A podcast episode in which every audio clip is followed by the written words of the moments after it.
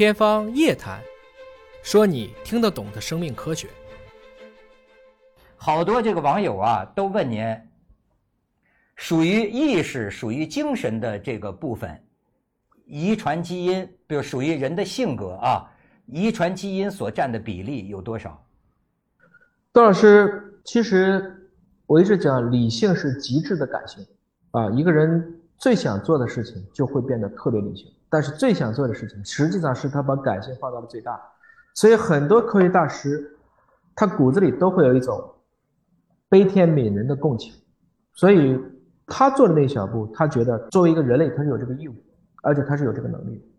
我们今天再去谈论意识。再去谈论一个我们无时无刻都不在发生，却都搞不清楚这个东西是不是自由的，什么意思呢？也就是说，你刚才讲到性格，其实性格很大程度上讲是可以被塑造的，嗯，但是有多少是来自于先天决定的？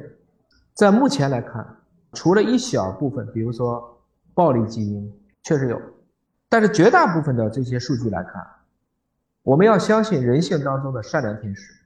也就是说，你从小的原生家庭、成长环境、教育程度、富足程度、社会的文明程度，会决定你大概率会成为一个我们今天一般意义上的一个善良的人，或者说是一个与人为善的人。因为当你没有生存压力的时候，你不需要去发生生存斗争的时候，你的人性中的善良天使就会被唤醒。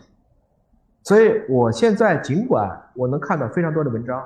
来论证这些先天的要素可能对于我们的意识、性格、智商甚至性取向有影响，但我更喜欢的是，我们应该用后天的人类所形成的文明、教育、文化这些公序良俗去约束大家。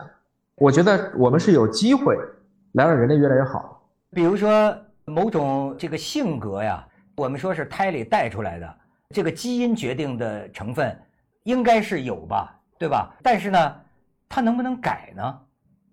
肯定是可以改的，啊！而且大家应该有这个信心。只不过有些人容易改，有些人要去改，去找到那个钥匙是需要花时间的。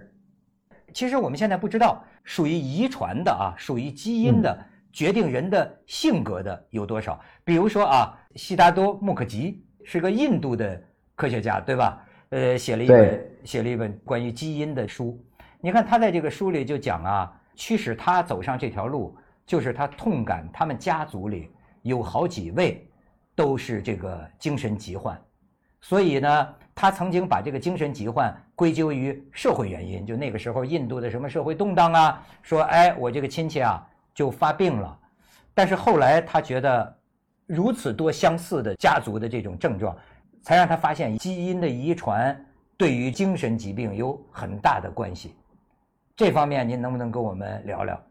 对这个，我们先讲一个宏观的一个事实啊，比如说我们看澳大利亚，澳大利亚这个国家呢，要想记，领土面积和中国基本相当，这个国家的 GDP 跟广东省基本相当，这个国家的人口和深圳市基本相当，大概两千万人，这就是澳大利亚。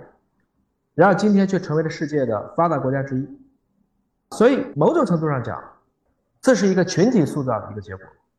这是我先讲一个宏观的事情。嗯，去到个体身上，确实有些极端的表现，比如说自闭症。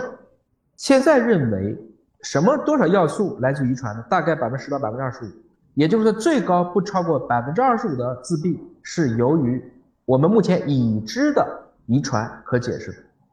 听着绕口啊，但是我得说的严谨一点，也就是说，最多有四分之一的可能性是来自于遗传的，但是这个是我们今天已知的可以解释。再比如说像精神分裂，比如说刚才讲了这个悉达多·穆克吉他们家的这样的一些情况，我们说精分，那这个能解释的就更少。非常多的精神病，窦老师只要把咱俩关在一起两个礼拜，然后天天收拾咱俩，咱俩出来都精神病。这是环境，这是我很确认的。我们看过大量的心理学实验。其实要让人变好不容易，要让人变坏挺快的。不，那如果他是跟基因有关系，那他这个精神病岂不是没办法吗？有两种办法。第一种办法是在于我们可以进行一些代偿性的调整。比如说，我们认为今天很多的抑郁，它是因为多巴胺的含量少，我就给他吃补充外源性多巴胺的药物就可以了。帕金森也是这个样子。我尽管不能够去解决帕金森的基因问题，但是我可以对帕金森对症治。很年轻的时候得了帕金森，其实还是有机会让他整体处于平缓的。但是，确实还有第二个方法，就是可不可能真的在基因层面上对他进行一系列的，比如说基因编辑治疗等等。所以从这些意义上讲，我们今天的基因编辑比过去的这种不精准的手术，只是更加清楚了何为其所以然。但是大家有的时候对于这种特别精准的还原论的东西，因为越还原，他要求你掌握的知识的精度越高，大家反而去害怕了，这是有可能。